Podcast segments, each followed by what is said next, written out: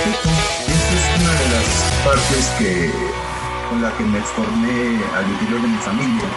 Y um, pues ahora sí que llegas um, a las comunidades pues como cualquier otra persona. Bienvenidos Agrotitanes. Antes que nada, muchísimas gracias. Hoy tengo el honor, placer y el gusto de entrevistar a Adrián. Realmente me estoy quedando sorprendido con la humildad, paciencia, cariño, empeño y pasión con lo que ha hecho eh, en el trascender de la educación, de, de ponerse los zapatos de la sierra siendo citadino. La verdad, para mí ha sido un, un, gran honor poder escuchar y matizar esta forma de pensar de usted, pero me gustaría antes que nada que usted me permita eh, que se presente.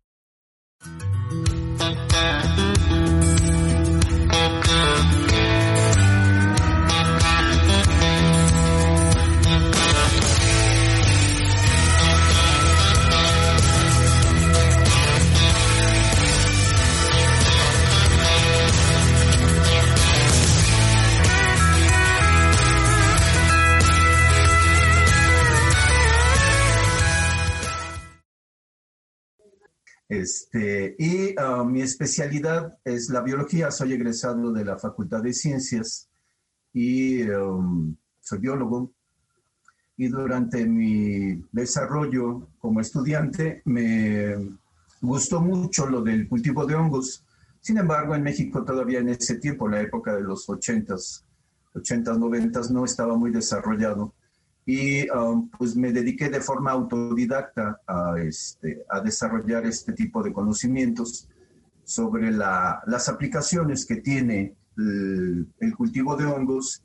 Y vamos, es una, una, gama bastante amplia porque no nada más son los hongos eh, comestibles, sino también tenemos una gama muy amplia de hongos medicinales que curiosamente en México no, no tuvo, en la época prehispánica no tuvo demasiado desarrollo, aparentemente pero este, he tenido oportunidad de trabajar con investigadores chinos. Ellos sí tienen una cultura de más de 4.000 años de estar utilizando los hongos, y entre ellos, obviamente, los hongos medicinales. Y esto ha tenido un repunte ahora con los trabajos que estoy desarrollando, porque hemos encontrado cosas muy, muy interesantes con respecto a, a los hongos medicinales. Pero bueno, esto es grosso modo lo que, a mi formación como, este, como investigador, investigador independiente, y este, financio mis investigaciones junto con mi esposa, que es la, que, la psicóloga Emma Soto, que es la que me ha apoyado durante más de 30 años en esta gran aventura de dedicar, dedicarnos al estudio de los hongos y su aprovechamiento y tratar de llevar este tipo de conocimiento a quien, obviamente a quien más lo necesita, porque de nada sirven las investigaciones y presentarlos en congresos internacionales si esto obviamente no se aterriza con las personas que lo requieren. Hay muchas personas que están muy necesitadas de este tipo de conocimientos, pero pues no, nunca les llega. ¿Por qué? Porque desconocen a quién solicitarlo y muchas veces los investigadores que se dedican a esto, pues normalmente no salen de su zona de confort, de sus este, laboratorios de investigación y difícilmente se acercan a comunidades, a pueblos donde realmente este tipo de conocimiento es muy importante para pues, ayudar al desarrollo de, económico de estas comunidades y curiosamente sin afectar demasiado el entorno, porque para esto del cultivo de hongos se utilizan principalmente uh, esquilmos o residuos agrícolas y forestales. Todo lo que en un momento puede quedar como basura se puede reutilizar para producir un alimento de mayor calidad y eh, lo que resta, dijéramos, lo que queda como residuo, esto puede ayudar a mejorar suelos. No es un abono orgánico al 100%, pero eh, de que quede como basura a que se obtengan alimentos y posteriormente un mejorador de suelos, pues creo que podríamos estar ayudando por mucho a este deteriorado ambiente que tenemos. Pero creo que usted nos puede ayudar mucho a, a generar esa parte de, de cómo casarte con el conocimiento y no nomás con el parte del conocimiento, sino enseñarlo y hacerlo que trascienda. Y eso es algo muy, muy, se dice muy fácil, necesita mucho amor y mucha pasión a lo que se hace, ¿no? Pues vaya que sí, como lo comentas. bueno, esto que, que tu papá conoce, porque obviamente fue a través de la Secretaría de Educación Pública que nos conocimos, eh, fue de muchos años después de estar picando piedra para desarrollar, al inicio fue el cultivo de hongos con niños indígenas en los noventas. Um, a mí lo del cultivo de hongos siempre me, ha, me gustó mientras estaba como estudiante en la Facultad de, de Ciencias de la UNAM, pero pues no encontraba yo en dónde desarrollarlo. Todavía en México no había mucho desarrollo del cultivo de hongos. Entonces, um, pues, de manera autodidacta, revisar bibliografía y demás, y pues poco a poco me fui adentrando en el, en el mundo de los hongos. Y la investigación no nada más era en el cultivo, sino tenía que ver con toda la estructura, conocimiento taxonómico, identificar especies y ver todas las posibilidades. Digo, México tiene un potencial de variedades de hongos silvestres que se pueden aprovechar pero que pues, en el tiempo en el que yo estaba como estudiante, pues nada más veía el champiñón como una posibilidad de cultivo y párale de contar, ¿no? Entonces, me empecé a adentrar un poco en el mundo de los hongos silvestres y por otro lado, pues el conocer ese bagaje cultural que tenían las comunidades indígenas sobre sus variedades, porque tú ibas a tocar a las universidades, a los institutos y, ah, ah no hay nada de eso, no hay nada, no hay nada. Ah, entonces era un poco complicado. Bueno, pues sucede que en una ocasión, este, una persona que conocí me invitó a una comunidad indígena zapoteca en la Sierra de Oaxaca. Me dice, va a haber fiesta en mi pueblo, y pues a ti que te gusta, este, pues te invito. dije, ah, bueno, pues vamos. Siempre me ha gustado mucho esa parte cultural este, de las comunidades indígenas, y pues entonces ahí me tienes, este, yendo a visitar esa comunidad. Y curiosamente, en esa comunidad me encontré con un internado de niños indígenas Um, de nivel primaria, en el que tuve la oportunidad de platicar con el director y me dijo algo que me sorprendió muchísimo. Estos internados están manejados por uh, uh, algo de educación indígena de la SEP y tienen que darles um, recursos económicos para la manutención de los niños. Pues en esa época, 1990, imagínate nada más que me dice que para darle de desayunar, de comer y de cenar a un niño, a un solo alumno, la SEP le daba 12 pesos con 50 centavos. Te quedas, pero frío, dices, no manches, ¿cómo le haces? Haces milagros. Y eran 250 niños. Entonces, um, platicando con él, le decía, oye, ¿qué te parece? Sé que esto no está dentro de la eh, institución, no es algo, ¿cómo se llama? Ah, que lo tengan ah, como estructurado, pero ¿qué te parece? ¿Por qué no les enseñamos a cultivar hongos a los niños? Primero que nada, ah, para que produzcan alimentos, para ellos. O sea, porque pues, darle de comer a 250 niños está medio canijo. Pero por otro lado, um, para irlos formando en el ámbito del cultivo de hongos. Ellos en sus comunidades, normalmente en temporada de lluvias, van a ir recolectando hongos, pero no lo saben cultivar yo decía, bueno, esto sencillo no es, porque realmente no estaba nada, nada sencillo, pero eh, no se me hacía tan complicado, que pues en un lenguaje relativamente sencillito podemos, este, um, podemos irles enseñando a que aprendan y, pues oye, en el tiempo que duran en la escuela, pues pueden ah, aprenderlo. Y pero no contábamos con recursos porque hay que tener cierta infraestructura. Pero este, había una técnica antigua china que es cultivar hongos en troncos de encino. Y el encino ahí había muchísimo, porque estas zonas eh, de aprovechamiento forestal nada más aprovechan el pino. El encino es un competidor muy fuerte con el pino y entonces estas comunidades cada determinado tiempo hacen aclareos, derriban encinos lo sacan y dejan que los pinos puedan desarrollarse mejor. Y veías una cantidad de madera ahí subutilizada. Algunas veces la terminaban usando para hacer carbón o como leña, como combustible, pero no le daban otro uso. Entonces dije, ah, sí creo que podemos iniciar con esto. Y pues ahí arrancamos en 1992, iniciamos con este pequeño pequeña estrategia para irles enseñando a los niños a cultivar sus hongos. Claro, esto es un proceso un poco lento porque es, dijéramos, este, a nivel silvestre. tardábamos un año en, este, en obtener los resultados, pero los obtuvimos. Y ahí tenemos las primeras imágenes de los niños que están con sus primeros brotes de una variedad de hongo que se conoce como shiitake, a lo mejor ya lo has comido en la, en la comida asiática. Y pues bueno, ya los niños ya empezaron a tener sus, sus hongos y pues se emocionaron. Oye, tú sabes que en la naturaleza ahí están creciendo, pero cuando te das cuenta de que tú puedes eh, cultivarlos y aprovechar ese recurso, pues te empiezas a fascinar, ¿no? Eh, y eran los primeros niños en esa zona que lograron obtener su, este, su cultivo de hongos.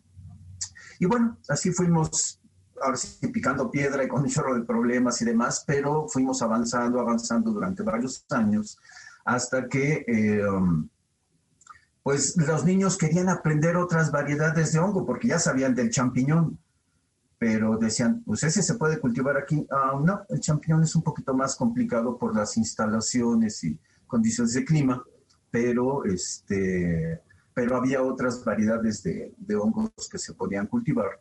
Y ya empezamos a tomarlo como algo ya más en serio.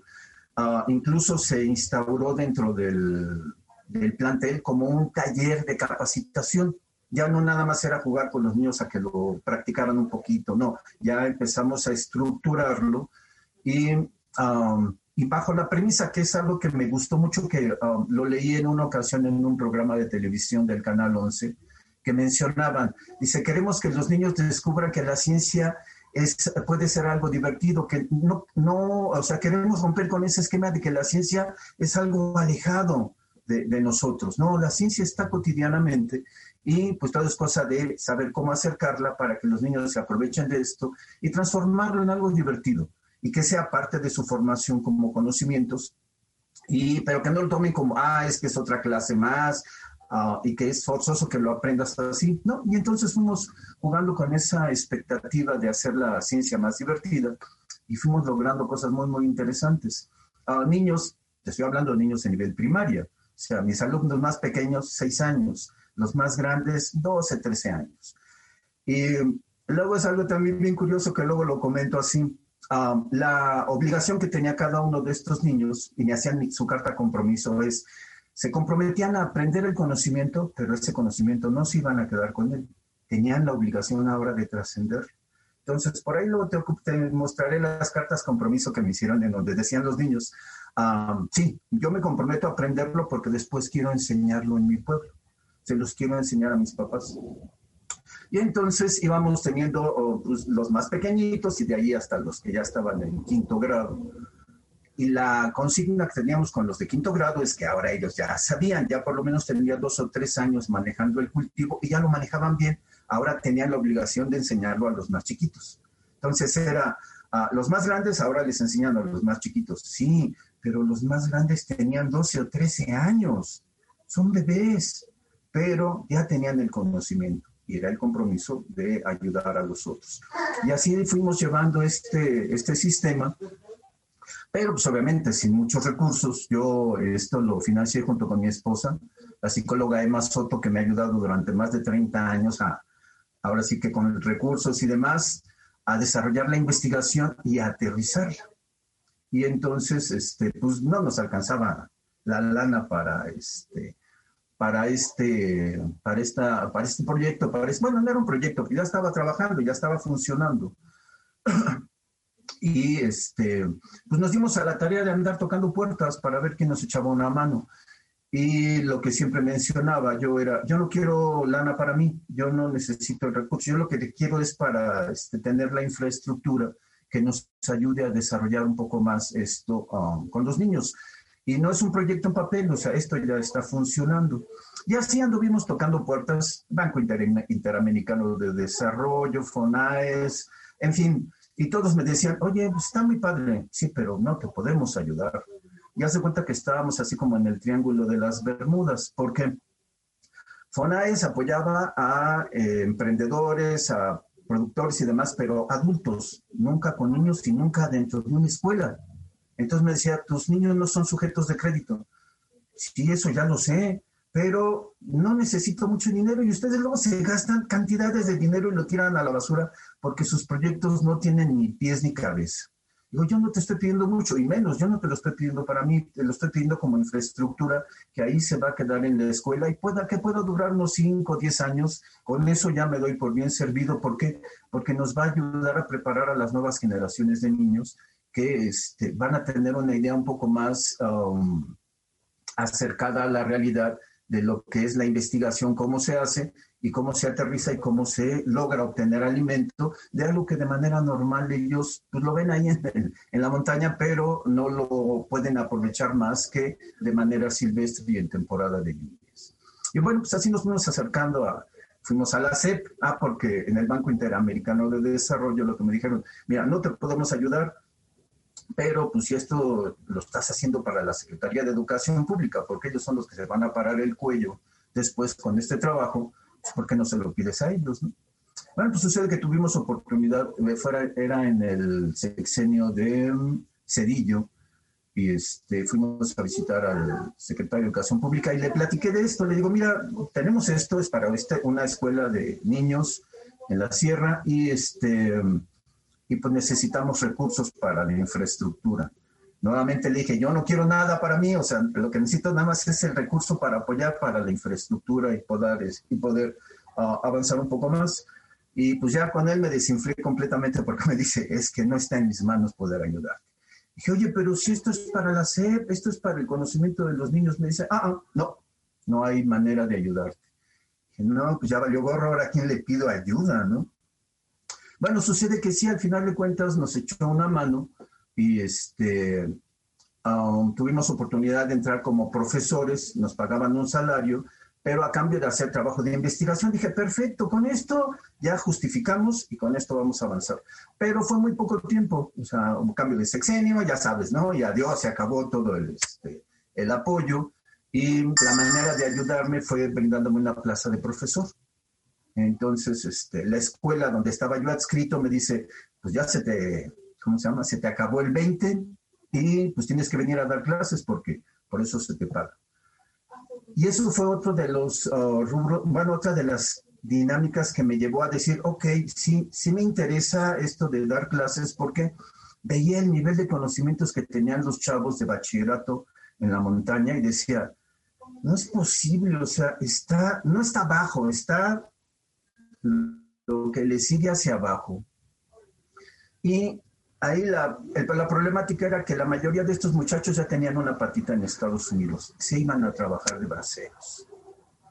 Entonces, este, um, pues no, como que no les daban así demasiada, no les daban demasiada atención y decían, pues si se van a ir de braceros, pues ¿para qué los preparamos mejor? Ninguno de ellos va a cursar la universidad. Y decía, oye, eso no se vale, ¿no? Van a estar aquí el tiempo necesario en la escuela, este, no les regateemos eso o sea, preparémoslos bien. Ok, si se van a ir allá, pero que se vayan con más herramientas de conocimiento. Me encantaría que en lugar de que estuvieran trabajando, este, recolectando este, en la pizca o, este, o trabajando de jardineros o demás, de alguna manera a lo mejor pudieran continuar sus estudios allá. ¿Por qué no? Claro que se puede. Y bueno, por eso me enganché también un poco más con, con las escuelas de bachillerato. Y como ya no me daban oportunidad de hacer mi trabajo con los niños, entre semana de manera normal. Los fines de semana es cuando aprovechaba para ir a trabajar con mis niños a ese internado. Entonces, una ventaja es que la comunidad donde estaba la escuela de bachillerato estaba como una hora y media más o menos del pueblo donde, donde estaba el, el, internado. Entonces, los fines de semana terminaba de dar mis clases y me iba a trabajar con mis niños. Y así me la llevaba y continué haciendo investigación. Y una de las ventajas que tengo es que soy muy necio, muy porfiado. Y siempre dije, bueno, ¿y por qué tiene que ser en un laboratorio este, bien estructurado donde tienes que hacer los trabajos de investigación? Creo que se puede hacer de otras maneras. Y me fui armando mis propias herramientas. No sé si has oído hablar de las campanas de flujo laminar para trabajar en condiciones de cultivo estériles. Bueno, pues sí. yo hice mis propias, propias cajitas de aire filtrado para hacer eso en la montaña. Entonces, una aire, ¿cómo se llama? Ah, papel filtro, una cajita de cristal, un motor y una aspiradora usado y logré hacer mis cultivos este, de tejido, mi propagación de mi inóculo y con eso, pues, fíjate que fueron casi, um, pues sí, casi 30 años de estar trabajando con eso. Además de haciendo aislamiento de tejidos de hongos silvestres para luego la investigación. Ahorita tengo en mi separio, mi, este, tengo mi material genético para trabajar. Tengo más de 100 variedades de hongos silvestres y comestibles y demás. Y es con lo que hago mi investigación, pero la hago yo solo, con mis propios recursos. Y ahora sí, sin pedirle chichita a nadie, porque ya sé que no me la van a dar voy a tocar puertas a Conacid y me batean. Y dije, no, ya me cansé. O sea, últimamente esto es um, mío y lo voy a hacer porque, pues, ahora sí, como dicen por ahí, pues porque se me paga la gana, ¿no? Y eso es algo que me gusta. Y entonces así es como he estado trabajando, tanto aterrizando esto de, del cultivo de hongos con los niños para mostrarles que realmente no es nada imposible. porque Porque los conocimientos, si los tienes bien fundamentados, los puedes explicar en un lenguaje un poco más sencillo. Los niños no son tontos y si logras um, demostrarles que se puede, los niños se apropian de esto. Y la gran ventaja que tengo es que yo hice el compromiso con ellos de que yo te enseño, pero tú también tienes la obligación de enseñar. Y fue algo muy, muy padre, te comento algo que sucedió en una comunidad.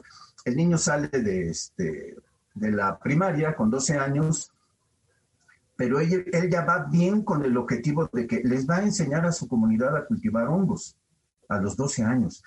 Ah, en las comunidades, normalmente tú ya cuando empiezas a ser responsables después de los 18 años, mientras tanto, tú nada más estás para la escuela y para de contar. Bueno, sucede que este niño les dice, um, les vamos a enseñar a cultivar hongos.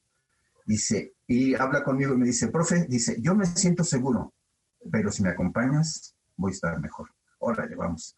Fuimos a su comunidad y hubieras visto lo impactante que fue que las personas de su comunidad, cuando ven al niño cómo se desenvuelve, cómo les dice cómo hacer las cosas, y al mes ya empiezan a tener hongos, wow, se, fueron para atrás, se sorprendieron. Y por otro lado también, este niño hace cuenta que superó una barrera de, pues, que serán de seis años, porque ya lo empezaban a tomar un poco más en cuenta, ya como un Um, un adulto chiquito, dijéramos. ¿Cómo crees que su mentalidad ha cambiado a lo largo del tiempo? O sea, él ya ahora está en su comunidad y bueno, ya está apoyando a otras comunidades porque siguió estudiando, ya terminó una licenciatura, va por una maestría.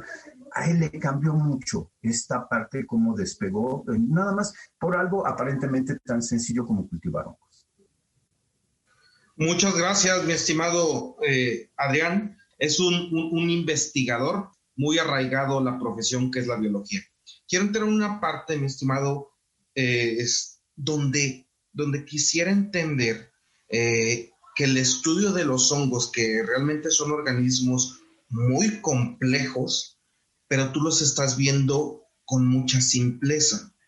Mucha simpleza no por el hecho de tener que sea simple con literalidad, sino que ves un, un, un obstáculo fuerte, pero para hacerlo endeble. Y eso no viene de una profesionalización o no viene de una parte que te haya formado en la universidad o ahorita me lo desmientes. Quisiera entender cómo te enseñaron de casa a enfrentar o a tener esa interacción con las problemáticas que se acontecen en el día a día.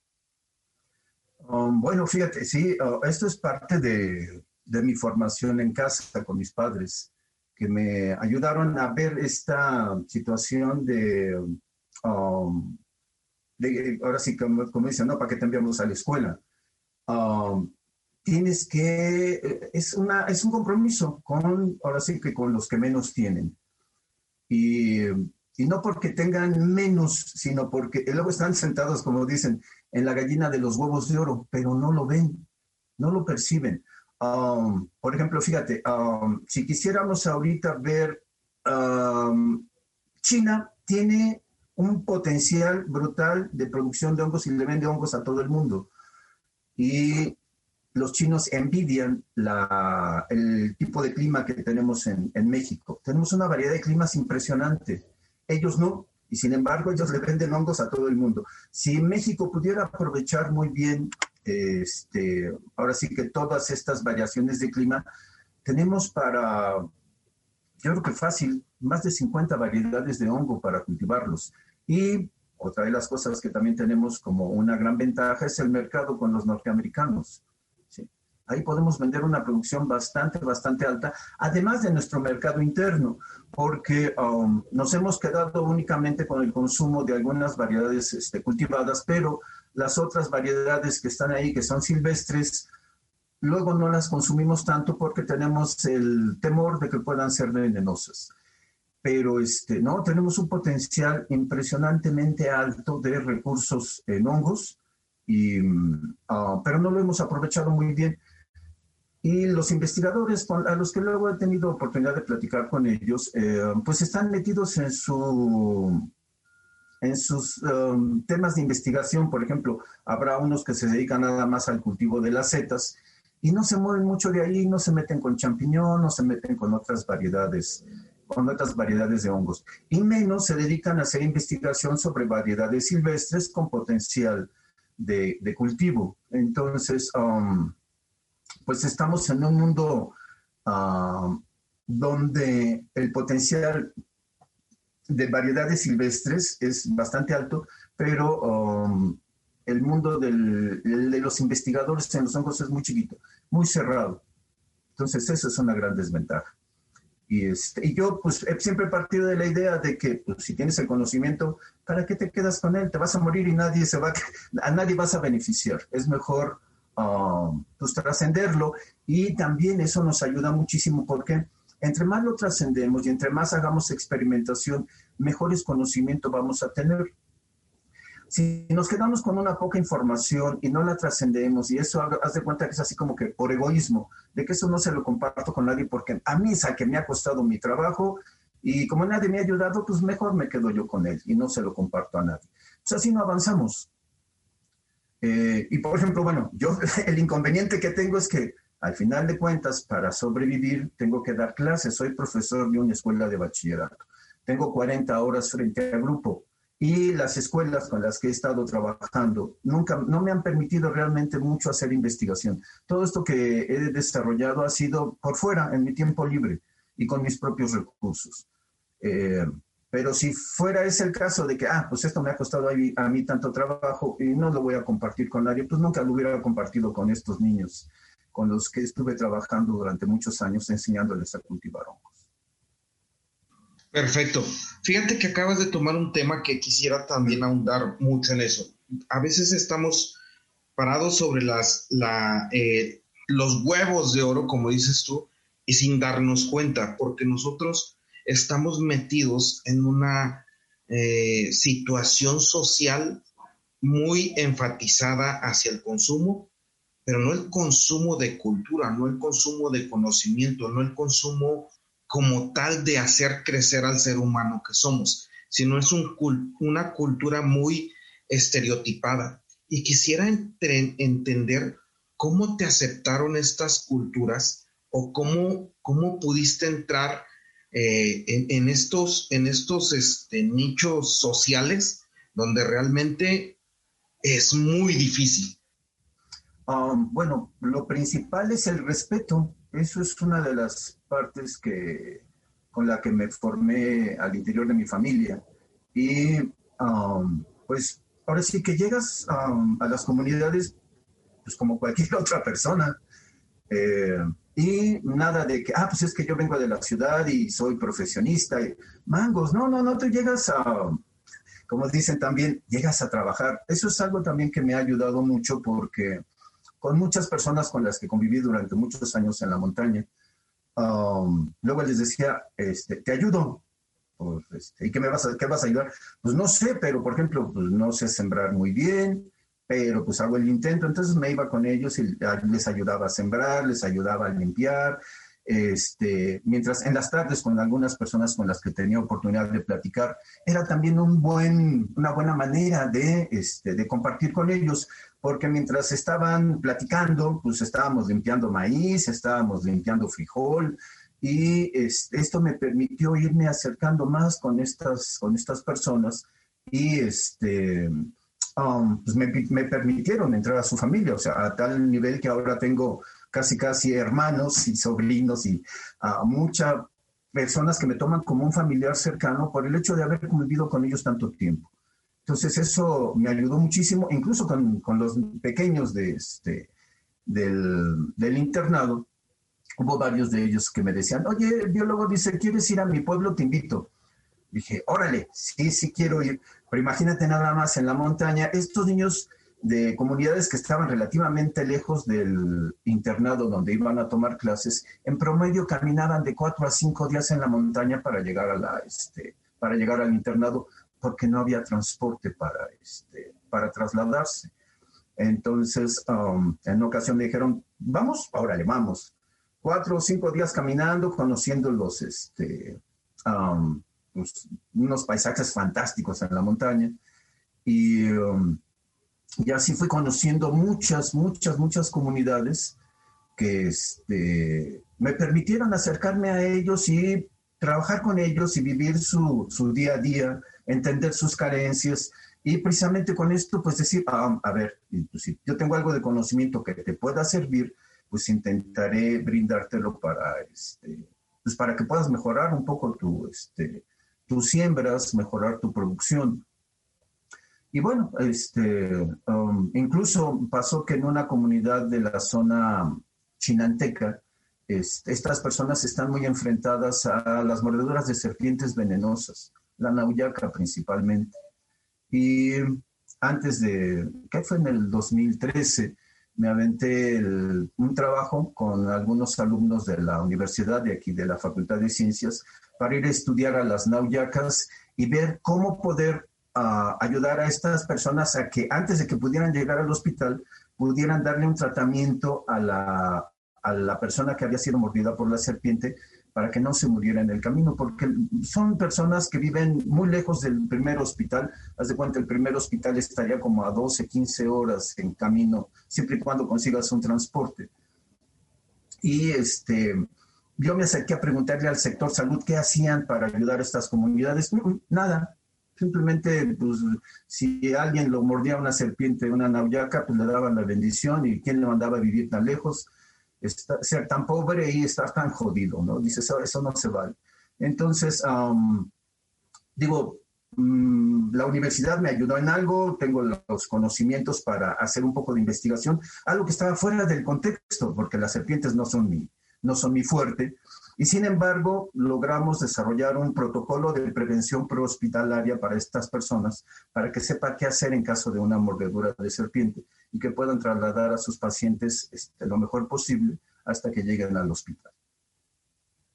Híjole, creo que, que mucho de lo que usted comenta es cómo, cómo le apasiona el poder ayudar a los demás por medio del conocimiento. Y es algo bien interesante porque normalmente la mente científica dice que el conocimiento él lo creó para él y se queda en él y ya no se transmite. Usted me habla de que a final de cuentas pudo tener el poder convivir con niños y que esos niños a final de cuentas pudieran compartir el conocimiento con otras comunidades. Y y, hace unos momentos o el día de ayer estábamos hablando de que los monasterios o los, o los conventos estaban en ciudades, en lugares muy alejados. ¿Y qué hacían? Tener a, las señoras, a las monjitas o a los sacerdotes o a los que iban a estudiar y al mismo tiempo ellos fueran los evangelizadores del cristianismo. En este caso, ustedes ayudó por medio del conocimiento a evangelizar de una forma eh, para bien, para dar mayor proteínas, para dar mayor sustento, para tener una mejor vida armónica por medio del conocimiento con los, con los muchachos en las comunidades. ¿Qué se siente haber formado todo esto? Y, realmente se me puede compartir sus, sus grandes momentos de, de admiración hacia esos muchachos.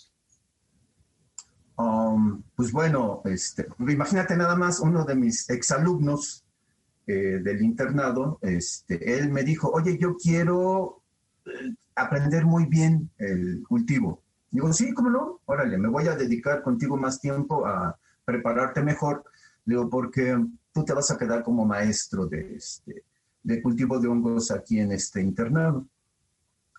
Y ahora sí que lo fui guiando, lo fui preparando. Ahorita ya terminó la, está terminando por, está por terminar la maestría en, este, en educación. Y todavía en las escuelas donde ha estado trabajando, sigue desarrollando lo del cultivo de hongos, que lo aprendió bastante bien. Y esto, uff, no tienes idea, me da una satisfacción impresionante, pues, porque um, tuvo las ganas, tuvo el deseo y tuvo el valor de decir, yo puedo, yo puedo y lo voy a hacer y lo hizo, lo desarrolló, te digo, y no se quedó nada más como um, pensando en, ah, pues nada más mi plaza de profesor y con eso ya, este, um, con eso ya la libré, ¿no? No, no, no, sigue desarrollando cosas y, este, y seguimos compartiendo, seguimos este, interactuando y uh, muchas de, las, de los resultados de las nuevas investigaciones que estoy haciendo pues se las voy pasando al costo. Le digo, mira, ¿por qué no juegas ahora con esto? Incluso hay un proceso que estamos desarrollando para, ah, si has oído hablar un poco del cultivo de hongos. Sí, sí, sí, o sea, ahorita era lo que en, la, en, mi siguiente interacción era que me ayudara a, cómo entender la parte del, del, del, cultivo de hongos. Yo tengo la formación, mi, mi esposa alguna vez este, eh, puso hongos setas, eh, en, un proyecto, en un bachillerato, y, y le ayudé y, sé lo que son los cultivos de los hongos, sobre todo este que es comestible, ¿no? Bueno, pues imagínate nada más que ahora lo puedes hacer a cielo abierto. Ya no necesitas un cuarto con condiciones súper estériles y demás. Entonces, um, eso precisamente es lo que ha permitido que pues, siga haciendo investigación y siga encontrando cosas muy, muy interesantes y compartirlas con este, por ejemplo, con este alumno, ex alumno que te digo que tengo y que ah, le digo, ahora ya lo podemos hacer un poco más sencillo y vas a ver que podemos tener mejores resultados. Y así vamos avanzando, vamos interactuando y, este, y pues logrando cosas mejores, porque de eso se trata. No necesariamente el que va, eh, como quien dice en este caso, el que va como la punta de lanza es el que sabe todo, ¿no? obviamente tiene que tener una retroalimentación con todos los que van a un costado de ellos, porque pues en sí luego como dicen, ah, es que es la punta de lanza, no, todos vamos juntos y vamos interactuando y vamos intercambiando información y esto es lo que nos permite tener mejores, ah, mejores y más conocimientos sobre, en este caso, como lo hacemos nosotros con el cultivo de hongos.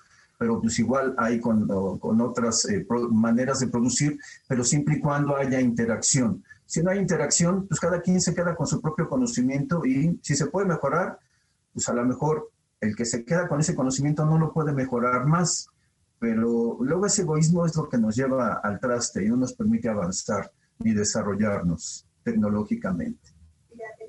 Y exactamente. Fíjese, eh, usted habló de, de shiitake, eh, hay ganodermas, pero al final de cuentas es un, es un tema que, que se puso de moda por los asiáticos, ese tipo de hongos.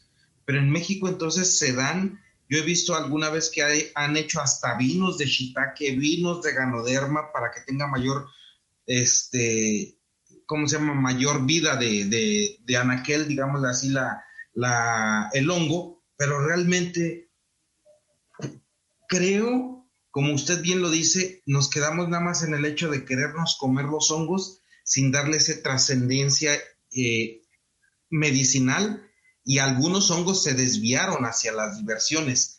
En esa interacción de ese misticismo que son los hongos, ¿cuáles han sido sus mayores aprendizajes eh, que, le ha brindado eh, el, ser tan inquieto en estudiarlos? Oh, pues imagínate nada más que he logrado sacar de la naturaleza, yo creo que son como unas ocho variedades y las he sacado de, manera silvestre, las he llevado a mi, a mi laboratorio este, casero y he logrado aislarlos y propagarlos, lograr hacer que vuelvan a brotar en condiciones completamente ajenas a las que les dieron origen. O sea, los saqué de la, del bosque, me los traje a la Ciudad de México y este, curiosamente, ah, anteriormente tenía mi, un pequeño espacio en la casa de, de mis papás donde hacía mis experimentos y ahí logré desarrollar algunas variedades, logré fructificarlas y saber que se podían, que se pueden cultivar. Claro, obviamente hay muchos errores, los hongos luego no se obtienen tan grandes como uno quisiera, pero pues todo es cuestión de seguir trabajando para lograr obtener una producción con un este, crecimiento suficiente. Porque um, luego verás, hay hongos, por ejemplo, el shiitake, si no lo haces bien, los brotes no te van a salir muy grandes, no te van a salir muy carnosos, obviamente porque le hacen falta nutrimentos. Si no sabes cómo brindárselos, pues los hongos siempre te van a salir chiquitos y sin mucha consistencia. Pero si sabes exactamente en dónde, um, qué tipo de nutrimentos son los que van a ser necesarios que, que le brindes, tus hongos van a salir, se van a desarrollar bastante bien y en todo caso van a tener, aparte de una, um, ¿cómo se llama? Um, de una calidad comercial, uh, mucho nutriente, en fin, sabores exquisitos. Este, pero pues hay que trabajar muy, muy fuerte sobre investigación para lograr eso. Órale, qué interesante. ¿Para qué nos sirve el shiitake y para qué nos sirve el ganoderma? Este, mi amigo, porque te digo doctor y, me, quisiera, si me permites, que te siga diciendo doctor o, biólogo, como tú me digas. No, es que te digo, no soy doctor, porque um, luego en la, ¿cómo se llama? En el ambiente científico hay mucho, este, um, ¿cómo decirlo? Hay personas que luego dicen, no, este no es doctor, este, pues estudió biología nada más. Y sí es cierto, o sea, yo no tengo ninguna Um, ¿cómo se llama? Este, tengo ni la maestría ni el doctorado. Yo nada más me fui por la libre en lo que me gustó y me hice especialista en, este, en esto del cultivo, pero no, no tengo ningún doctorado, así es que, este, e incluso a mí, si me dices Adrián, me siento mucho más cómodo para, este, para seguir platicando, porque si eso de doctor, como que nunca me ha terminado de, porque te digo, pues no lo estudié, así que no tengo ese, ¿cómo se llama? No tienes ese grado. Bueno, Adrián, mi amigo el biólogo, eso es lo que voy a decir. Este, la verdad te lo agradezco mucho su humildad que tienes. Realmente creo que es importante lo que, lo que comentas, que a final de cuentas el, camino tú lo hiciste más autodidacta y sobre todo más eh, en la aplicación de la ciencia. Y quisiera, como te comentaba hace un rato, preguntarte, ¿para qué te sirve el ganoderma? ¿Para qué te sirve el, el este, el, el shiitake o cuáles han sido los organismos silvestres o los hongos silvestres que has sacado y que dices, este me sorprende, porque alguna vez me tocó andar en el, en el bosque de la, de la sierra de, bueno, de aquí de la primavera o de la primavera en Jalisco, y me tocó ver literal a manita vectra y a manita muscaria.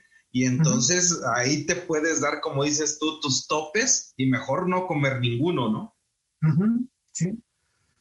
Bueno, este shiitake, el shiitake tiene varios principios activos que este, um, tienen un potencial médico bastante interesante, principalmente uh, para el sistema inmunológico.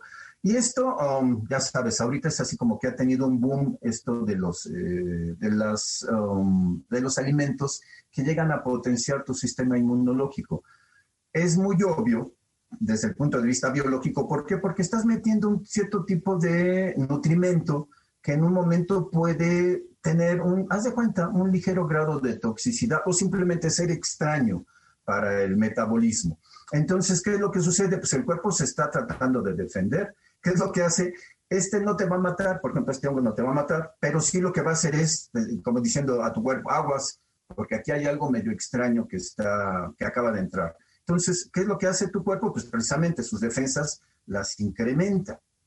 Entonces, um, hay muchos alimentos que, propician eso y entonces lo que van a, hacer es que haya más linfocitos T, el torrente sanguíneo, que haya, precisamente porque se están preparando en caso de que pueda haber una intoxicación, un envenenamiento o alguna sustancia extraña que pueda andar por ahí que pueda este, generarte algún problema. Eh, bueno, pero la otra que tiene que ser una de las partes más importantes es que um, tiene una sustancia que ayuda a eh, bajar los niveles de tensión arterial. Si tú consumes constantemente el, el shiitake, este lo que va a permitir es que no te vaya a dar un, este, ¿cómo se llama? Un derrame cerebral o que tu, tensión arterial esté tan alta que pueda propiciarte un paro cardíaco o algo por el estilo. Eh, y esto es muy bueno precisamente porque para muchas personas que llegan a tener problemas de hipertensión, obviamente van a tener que estar en constante tratamiento médico y esos tratamientos médicos a la larga también pueden tener este, efectos colaterales.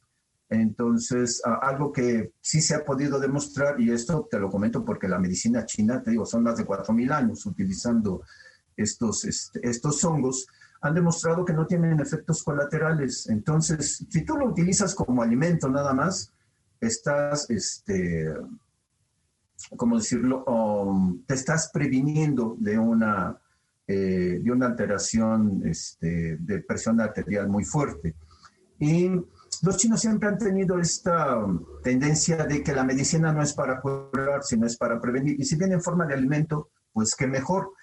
Nosotros tenemos la desventaja de que como no sembramos tanto shiitake, tenemos que consumirlo, dijéramos, deshidratado. Y por eso también luego algunas personas lo venden ah, en forma de cápsulas o en forma de, este, de infusiones, de líquidos, para mantener un poco los principios activos y que los puedas consumir este, cuando tú lo necesites. Pero si pudiéramos cultivar el shiitake, más, tener más oferta, que lo pudiéramos también comprar a un precio más accesible, oye, pues estaríamos comiendo shiitake todos los días. Y esto obviamente en un mediano plazo tendríamos una vida más saludable porque nos ayudaría muchísimo para controlar la presión arterial que ya ves que es lo que se conoce como el enemigo invisible y es uno de los que se cobra más vidas en el mundo por infartos y por este, toda una serie de alteraciones de, de la presión arterial. Y actualmente con el COVID que que es donde pega mucho, ¿no? En la cuestión arterial y en la cuestión pulmonar. Um, sí, pero no tanto. Ahí el shiitake no te ayuda tanto porque no va a entrar a parte del sistema respiratorio. Estaría más en cuestión del sistema, del, ¿cómo se llama? Um, circulación. Pero, este, uh, por ejemplo, ahí es donde entraría ganoderma. Ganoderma, off, tiene muchísimas cosas bien interesantes que incluso hace ya también muchos años fui con un doctor del Instituto de Nacional de Nutrición para comentarle, digo, oye, ¿por qué no trabajamos con ganoderma para algunos pacientes que tienen problemas de, este, ¿cómo se llama?, artritis reumatoide. Incluso ah, hubo un artículo que me interesó muchísimo hace tiempo que tenía que ver con que algunos médicos chinos estaban administrando ganoderma para personas que habían, eh, habían tenido un, um, tras, ¿cómo se llama? Um, trasplante de órganos. Era bien interesante, ¿por qué? Porque curiosamente parece que Ganoderma lo que hacía era disminuir la, este, um, la reacción a, del sistema inmunológico. Fíjate que es bien curioso porque parece una contradicción. En cierto momento te ayuda a potenciarlo y en otra ocasión te ayuda a bajarlo un poco para que, para evitar que el, por ejemplo, el nuevo tejido que habían insertado en el paciente generara una reacción alérgica que pudiera llegar a matar al paciente porque por el rechazo que había en este, en, el, en la zona donde cambiaron el tejido. O en los trasplantes de órganos o eso también me imagino. Órale, qué interesante. Y fíjese que estamos hablando solamente de dos hongos. A ver, platíqueme de uno mexicano que haya visto usted que dice, este está impresionante lo que hace. Ah, bueno, fíjate que ah, precisamente porque como en México no ha habido trabajos de este tipo, um, es así como que un poco, ahí sí nada más es un poco de bibliografía, pero ya no bibliografía médica, sino es bibliografía de pues te has encontrado este tipo de, este, de, principios activos en este tipo de hongos y párale de contar. Um, en, en, Oaxaca me encontré una variedad eh, que también creo que lo utilizan en Guerrero, se llama Pycnoporus sanguineus. Es un honguito este, parecido al ganoderma, uh, rojito, y ese lo que tiene, ahorita no recuerdo el principio activo, pero este, haces, puedes hacer una alcoholatura y por ejemplo, para personas que tienen problemas de la piel como mezquinos o verrugas, se los puedes aplicar gotitas cada determinado tiempo y se lleva las, este, se lleva las verrugas, se llevan los mezquinos. Y, um, pero no hay mucho trabajo de investigación, no está muy documentado, no está muy documentado ese, este, um, ese hongo para, este, para esos problemas de la, de la piel. Um, ¿Y, en ¿Y alguno que por decir haya visto usted que interactúe bien con la agricultura, diferente a las micorrizas, diferente a lo mejor a, a, los tricodermas, a los tricogramas, hongos que a final de cuentas son muy utilizados para, la, para interactuar de una forma benéfica con la agricultura? ¿Alguno que haya visto usted en, en, de forma silvestre que funcione? Porque hay principios activos que nacieron de hongos y de bacterias silvestres, ¿no? Sí, aquí um, solo para, um, ¿cómo se llama? Para el control biológico de la gallina ciega, hay un, ahorita no recuerdo el género, es un, este, un hongo entomopatógeno y ataca a la larva, la mata y... Pues, Como si fuera bauberia o alguno así. Um, no, bauberia es más microscópico, este es un poquito más grande. Este, pero ataca a, la gallina ciega como un enemigo natural. Entonces, por ejemplo, si tienes problemas de gallina ciega, pues es cosa de que pueda soltar las esporas o el tejido celular de este, de este hongo. Y ahí sí, nada más te vas a asegurar de que a la gallina ciega es a la única que le va a, este, que la va a, alterar, que la va a afectar, no le va a afectar a ninguno de los otros este, organismos que puedan estar en, este, en ese en ese terreno. Y fíjese que el otro día también escuchaba que es muy importante la interacción de los hongos para la polinización de algunas flores. ¿Usted llegó a notarlo en algunas orquídeas o en algunas cosas eh, o en algunos cultivos ahí en la sierra en, en, donde usted estuvo?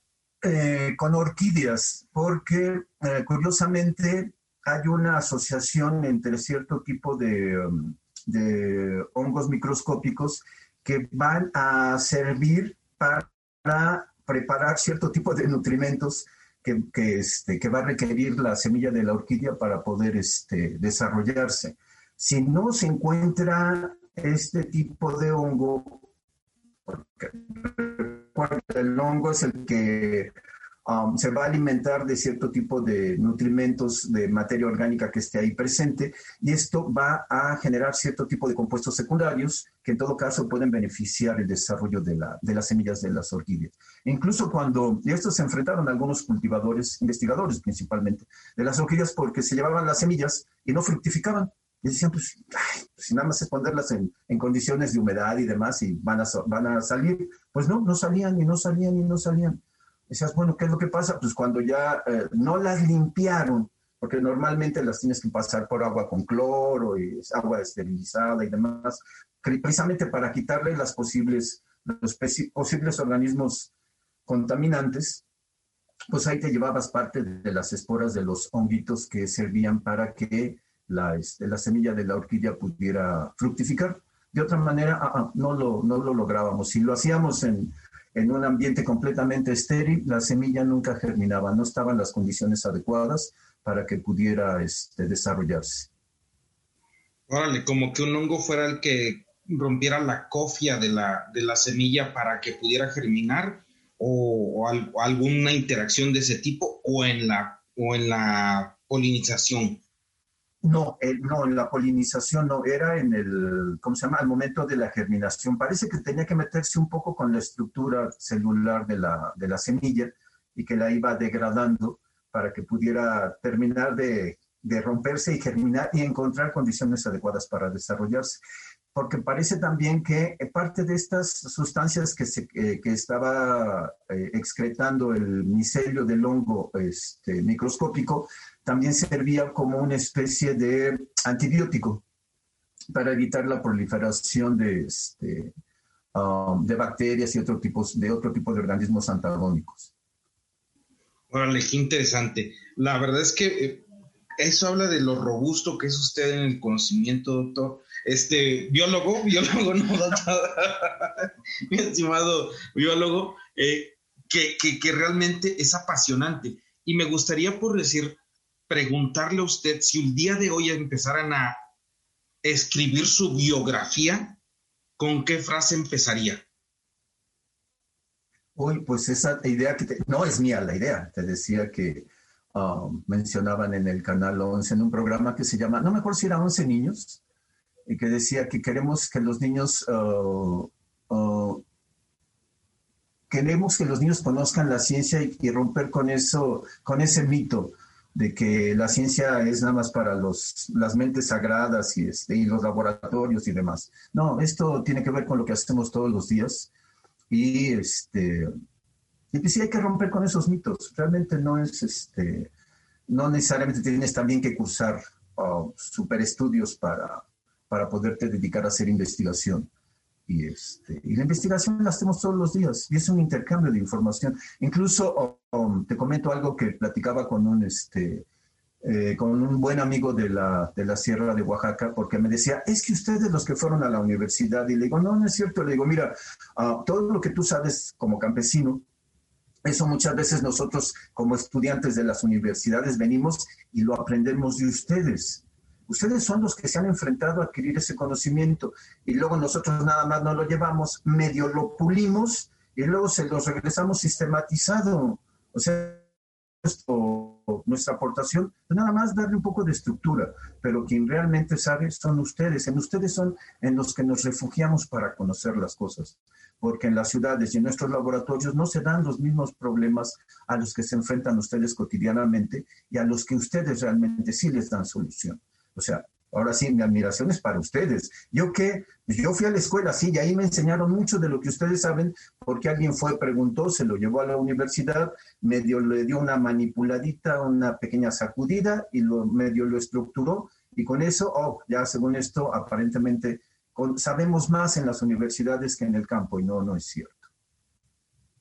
Con respecto a la situación, biólogo, el, el tema de, de de la interacción del campo, de la ciencia, de la cultura y todo eso, ha, generado en, usted una, una, una fuerte dependencia del campo y una fuerte dependencia del conocimiento. Pero al mismo tiempo, con, la, con el pasar del episodio, usted ha formado dos vertientes también muy importantes. La educación, generar estudio más minucioso de la biodiversidad de los hongos en México y aparte que también podemos sembrar, podemos cosechar en México cosas que se demandan mucho. Y en ese sentido me gustaría, si hay alguien que se quiera a, poner en contacto con, con, contigo, con usted, para poder enlazar algún tipo de acuerdo, algún tipo de investigación, algún tipo de negocio, me gustaría que me dieras tus medios de contacto la gente que nos sigue en Agrotitanes te pueda hacer las preguntas y sobre todo, como tú lo decías antes del, episodio, sobre todo hacer que la sociedad sea más abundante, más rica y mucho más equilibrada. No, fíjate que eso no, porque eso me quita demasiado tiempo. Entonces, como normalmente estoy metido en la academia para atender a todos mis alumnos, porque eso sí, tengo un compromiso muy fuerte con ellos todos mis cursos, o sea, los inicio con una carta compromiso. A ver, ¿a qué te vas a comprometer para que me comprometa yo? Y, um, y obviamente es una atención personalizada con cada uno de ellos. Eh, entonces, um, no me da tiempo, el tiempo que tengo para las clases y, y, mi tiempo libre, dijéramos, eh, lo ocupo para, para estar atendiendo a mis alumnos. Y ahora sí, el otro tiempo libre que tengo, pues para hacer mis investigaciones. Entonces, este, ver esto de las, ¿cómo se llama? Ah, Facebook y demás, normalmente no lo tengo porque no me da tiempo de revisarlo. ¿Y algún correo electrónico? Sí, correo electrónico, sí. A ver, este, mi correo electrónico es adrián guion bajo palacios arroba exalumno punto unam punto mx. No, me imagino que le vas al Pumas, ¿no? Es salir como en Monterrey que de repente agarran y estudian en la U de Nuevo León y le van al, y le van al Monterrey. No, pues déjame decirte que el fútbol nunca me ha terminado de gustar. No, no me gustan. Bueno, no veo mucha televisión ni deportes ni nada por el estilo, así es que no, el fútbol nunca me ha apasionado. Ah, bueno, pero pues digamos que sí le vas al Pumas. Nada, digámosle así por la, por, la, universidad, por la universidad. Mi estimado este, biólogo, quisiera eh, para cerrar el programa y para dejar de, de, consumirte el tiempo que, que muy, muy, muy grato estoy por, por recibirlo. La verdad es que eres una bendición que ha llegado a mi vida. Eh, eres un verdadero agrotitán. Eres una persona que está enseñando con, una, con un lenguaje tan, tan, tan sano y tan, y tan, este, ¿cómo se puede decir? Tan digno de, de cualquier oído. Me gustaría que me dieras o nos pudieras decir ¿Cuáles serían tus palabras hacia el campo? ¿Cuáles serían tus palabras hacia las personas que nos dedicamos a esto, a las personas que estamos en el día a día en, la agricultura? Bueno, mira, te comento así de rápido. Este, otra de las cosas, parte del trabajo que hago con la SEP um, es trabajar como, bueno, trabajaba, porque ahorita ya estoy frente al grupo nuevamente, pero estuve trabajando como este, extensionista en la zona de eh, Milpalta, Tláhuac, este, de Xochimilco, de aquí de la Ciudad de México. Entonces, um, me tocó darles cursos de capacitación a algunos productores de la zona de Xochimilco y les hablaba acerca de este, elaboración de deshidratadores solares para, este, para procesar sus alimentos y que no se les descompusieran y en todo caso darles un valor agregado un poco mayor y también obviamente algo de cultivo de hongos. Pero estando en la zona de las chinampas me di cuenta del agua que está tan sucia y que, ah, por ejemplo, muchos de, los um, productores de esa zona siembran mucha verdolaga, pero um, en la central de abastos luego les castigan mucho el precio porque dicen, es que tú estás eh, cultivando tu verdolaga con agua de caca. Entonces es que el agua que les envían realmente está de muy mala calidad. Y entonces se me ocurrió proponerles a varios de estos productores, ¿por qué no limpiamos el agua? Dije, me parece muy difícil, pero si manejamos volúmenes pequeños de agua y estuve buscando información para ver qué tipo de sustancias nos servían para limpiar el agua, no potabilizarla porque, ¿qué se puede? Pero eso incrementa un poco el precio pero limpiarla sí se puede y entonces con esto ah, tratar de obtener una cosecha más este, orgánica, dijéramos. Buscando eso también dije, ah, oye, pero antes aquí, por ejemplo, ustedes se comían las ranitas, los uh, acosiles y demás. Solamente ya no hay muchos porque la calidad del agua le ha dado en la torre ese tipo de organismos. Entonces estaba por, bueno, todavía tengo ese proyecto ahí pendiente de recuperar parte de los canales y este, limpiar el agua y tratar de meter, introducir nuevamente estos organismos endémicos que ahí estaban y que pues, hacían que se mantuviera la calidad del agua un poco mejor. Esa es una este, de las cosas que tengo pendientes por hacer para ahorrar el agua. ¿qué, ¿Qué, alacrán te estás echando a la, a, la, a, la, a la espalda con el sentido de no, no, no malo, sino que es realmente un trabajo arduo y un verdadero trabajo de dignificación a, esas zonas, ¿no? Sí, sí, sí. No, y otra cosa que este, también me comprometí con ellos a que les iba a enseñar a, el cultivo de tejidos para propagar este, orquídeas, bromelias, este, plantas carnívoras y demás en condiciones de las chinampas, o sea, Ah, el que yo haya trabajado en condiciones de esterilidad en la montaña y demás con mis cajitas de aire filtrado y demás, me ha servido muchísimo para saber que, que lo puedo hacer en cualquier lugar sin mayor problema y enseñarlo a quien lo necesita. Entonces, este cultivo de tejidos lo tengo pendiente con estas personas para este, irles enseñando poco a poco en las condiciones en las que están ahí metidos en las chinampas. Lamentamos un pequeño cuartito donde realmente no entre tantísimo polvo y, este, y poder um, empezar a propagar. digo, eso nada más es como entrada, ¿no? Porque pues, se puede usar para propagar otro tipo de, de plantas que tengan un, este, um, un beneficio económico para ellos. No, pues muchísimas gracias. La verdad es que estoy agradecidísimo contigo del episodio, agradecidísimo contigo de que nos puedas compartir información. Este, si, si, si es en el correo, que la gente se ponga en contacto contigo. Eh, te invito a que pudieras a lo mejor en determinado momento subir esta información para que lo pudiéramos transmitir en la página de Agrotitanes. Y, y la verdad, muy, muy, muy muy agradecido contigo de toda esa belleza que, que transmites y sobre todo de todo eso que buscas, que es mejorar y tener el bien social. Pues ahora sí que um, ha sido parte de mi filosofía de vida desde pequeño. Entonces, um, haz de cuenta que no lo siento como algo forzado, simplemente pues se va dando, se va dando. Y pues he logrado todo esto, con, obviamente con la ayuda de mi esposa. Este, y pues eran sueños, los pudimos aterrizar y este, y pues lo mejor de todo, nos sentimos satisfechos de que realmente nuestro trabajo tuvo, tuvo un impacto y sigue teniéndolo. Y, este, y podemos seguir ayudando a la gente, que eso es una de las partes importantes. Mi estimado biólogo, muchísimas gracias. Te mando la mayor de las bendiciones. Esperemos este 2021 genere mucho más bendiciones para nuestras familias. Qué bueno que a final de cuentas estamos eh, con salud, dignos y sobre todo con muchas ganas de, de estar mejorando nuestras vidas. Muy bien. Cuídate, muchísimas gracias. Hasta luego. Gracias. Bye. Bye.